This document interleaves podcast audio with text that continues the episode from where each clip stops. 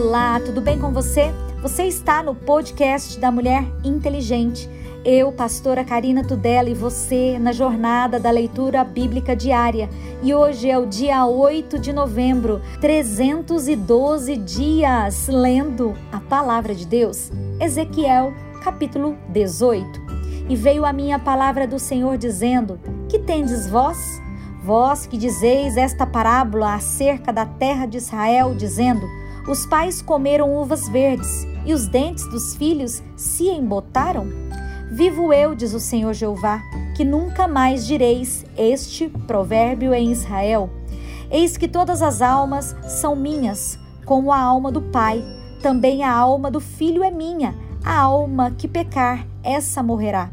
Sendo, pois, o homem justo e fazendo juízo e justiça, não comendo sobre os montes, nem levantando os olhos para os ídolos da casa de Israel, nem contaminando a mulher do seu próximo, nem se chegando à mulher da sua separação, não oprimindo a ninguém, tornando-se ao devedor o seu penhor, não roubando, dando seu pão ao faminto, cobrindo ao nu com veste, não dando seu dinheiro à usura, não recebendo demais, desviando a sua mão da injustiça, fazendo verdadeiro juízo entre homem e homem, andando nos seus estatutos e guardando os meus juízos, para proceder segundo a verdade, o tal justo certamente viverá, diz o Senhor Jeová.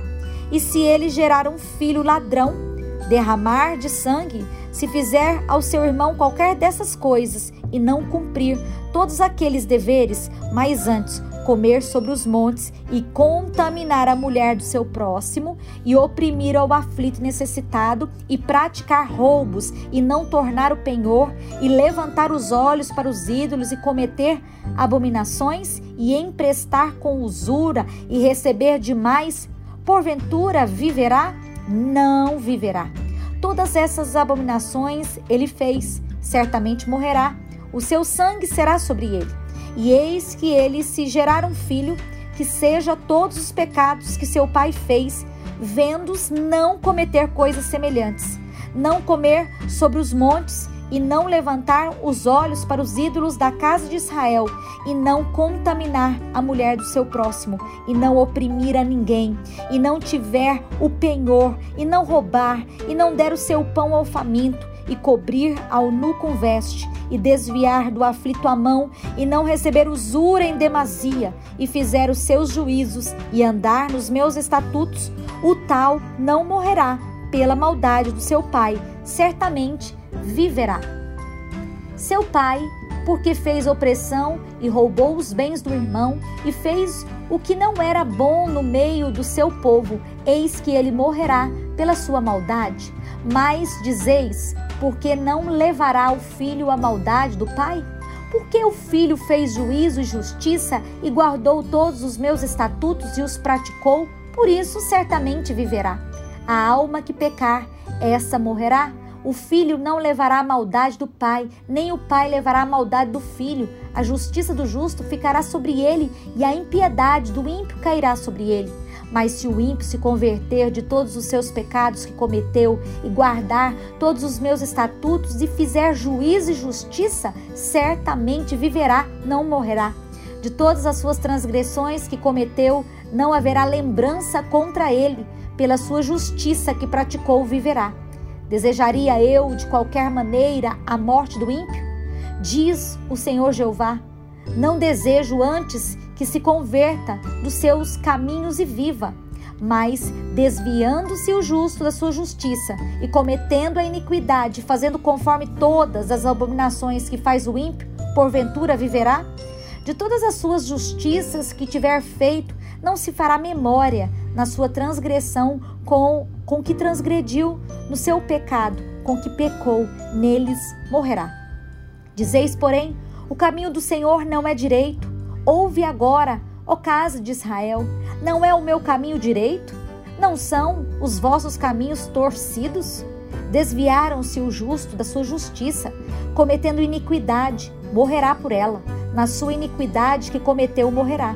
Mas convertendo-se o ímpio da sua impiedade que cometeu e praticando o juízo e a justiça, conservará este a sua alma em vida Pois quem reconsidera e se converte de todas as suas transgressões que cometeu, certamente viverá, não morrerá. Contudo, diz a casa de Israel: o caminho do Senhor não é direito. Não são os meus caminhos direitos, ó casa de Israel, e não são os vossos caminhos torcidos? Portanto, eu vos julgarei, cada um conforme os seus caminhos, ó casa de Israel, diz o Senhor Jeová. Vinde e convertei-vos de todas as vossas transgressões, e a iniquidade não vos servirá de tropeço. Lançai de vós todas as vossas transgressões com que transgredistes e criai em vós um coração novo, um espírito novo, pois por que razão morreríeis, ó casa de Israel? Porque não tomo prazer na morte do que morre, diz o Senhor Jeová. Convertei-vos, pois, e viverei. E tu levanta uma lamentação sobre os príncipes de Israel e dize: Quem foi a tua mãe? Uma leoa entre os leões, deitada, criou seus filhotes no meio dos leõezinhos e fez crescer um dos seus filhotinhos, o qual veio a ser leãozinho e aprendeu a apanhar a presa e devorou os homens. E ouvindo falar dele as nações, foi apanhado na sua cova e o trouxeram com ganchos à terra do Egito. Vendo, pois, ela que havia esperado e que a sua esperança era perdida, tomou outro dos seus filhotes e fez dele um leãozinho. E este, andando continuamente no meio dos leões, veio a ser um leãozinho e aprendeu a apanhar a presa e devorou homens. E conheceu os seus palácios e destruiu as suas cidades. Assolou-se a terra e a sua plenitude ao ouvir o seu rugido. Então se ajuntaram contra ele as pessoas das províncias em roda, estenderam sobre ele a rede e foi apanhado na sua cova. E meteram-no em cárcere com ganchos e o levaram ao rei da Babilônia. Fizeram-no entrar nos lugares fortes, para que se não ouvisse mais a sua voz nos montes de Israel. Tua mãe era como uma videira na tua quietação, plantada à borda das águas ela frutificou e encheu-se de ramos por causa das muitas águas, e tinha varas fortes para cetros de dominadores, e elevou-se a sua estatura entre os espessos ramos, e foi vista na sua altura com a multidão dos seus ramos. Mas foi arrancada com furor, foi abatida até a terra, e o vento oriental secou seu fruto quebrando-se, secaram-se as suas fortes varas e o fogo as consumiu. E agora está plantada no deserto, numa terra seca e sedenta, e deu uma vara dos seus ramos. Saiu fogo que consumiu o seu fruto, de maneira que não há nela nenhuma vara forte, cetro para dominar. Esta é a lamentação e servirá de lamentação.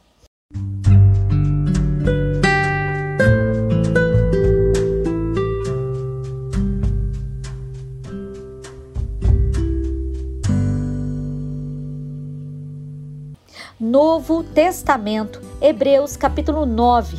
Ora, também o primeiro tinha ordenanças de culto divino e um santuário terrestre, porque um tabernáculo estava preparado, o primeiro em que havia o candeeiro e a mesa e os pães da proposição, ao que se chama o santuário. Mas depois, o segundo véu estava o tabernáculo, que se chama o Santo dos Santos, que tinha o incensário de ouro e a arca do concerto, coberta de ouro toda em redor, que em estava um vaso de ouro que continha o maná e a vara de Arão que tinha florescido e as tábuas do concerto. E sobre a arca, os querubins da glória, que faziam sombra no propiciatório, das quais coisas não falaremos agora particularmente. Ora, estando essas coisas assim preparadas a todo tempo, entravam os sacerdotes no primeiro tabernáculo cumprindo os serviços, mas no segundo, só o sumo sacerdote, uma vez no ano, não sem sangue, que oferecia por si mesmo e pelas culpas do povo, nisso a entender o Espírito Santo que ainda o caminho do santuário não estava descoberto enquanto se conservava em pé o primeiro tabernáculo, que é uma alegoria para o tempo presente em que se oferecem dons e sacrifícios que, quanto à consciência, não podem aperfeiçoar aquele que faz o serviço, consistindo somente em manjares e bebidas e várias abluções e justificações da carne, impostas até o tempo da correção.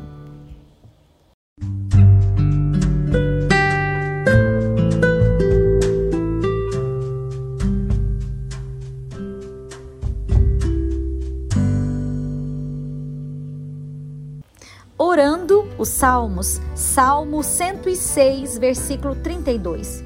Indignaram-no também junto às águas da contenda, de sorte que sucedeu mal a Moisés por causa deles, porque irritaram o seu espírito, de modo que falou imprudentemente com seus lábios.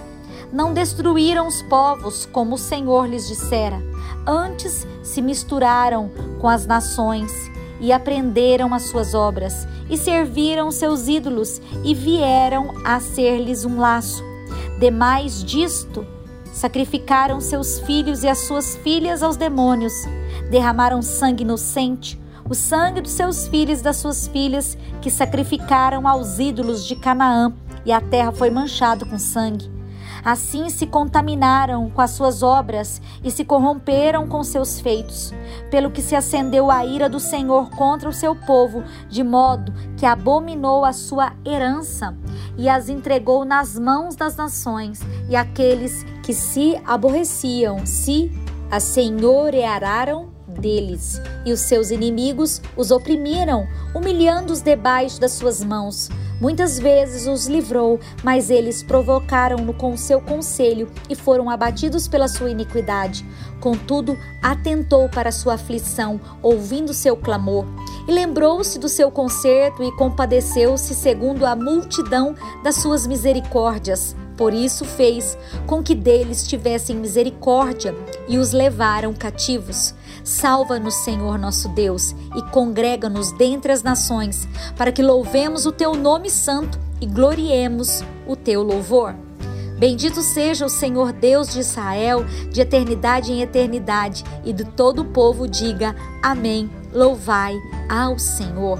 Provérbios, capítulo 27, versículo 10. Não abandones o teu amigo, nem o amigo do teu pai, nem entres na casa do seu irmão no dia da tua adversidade. Melhor é o vizinho perto do que o irmão longe.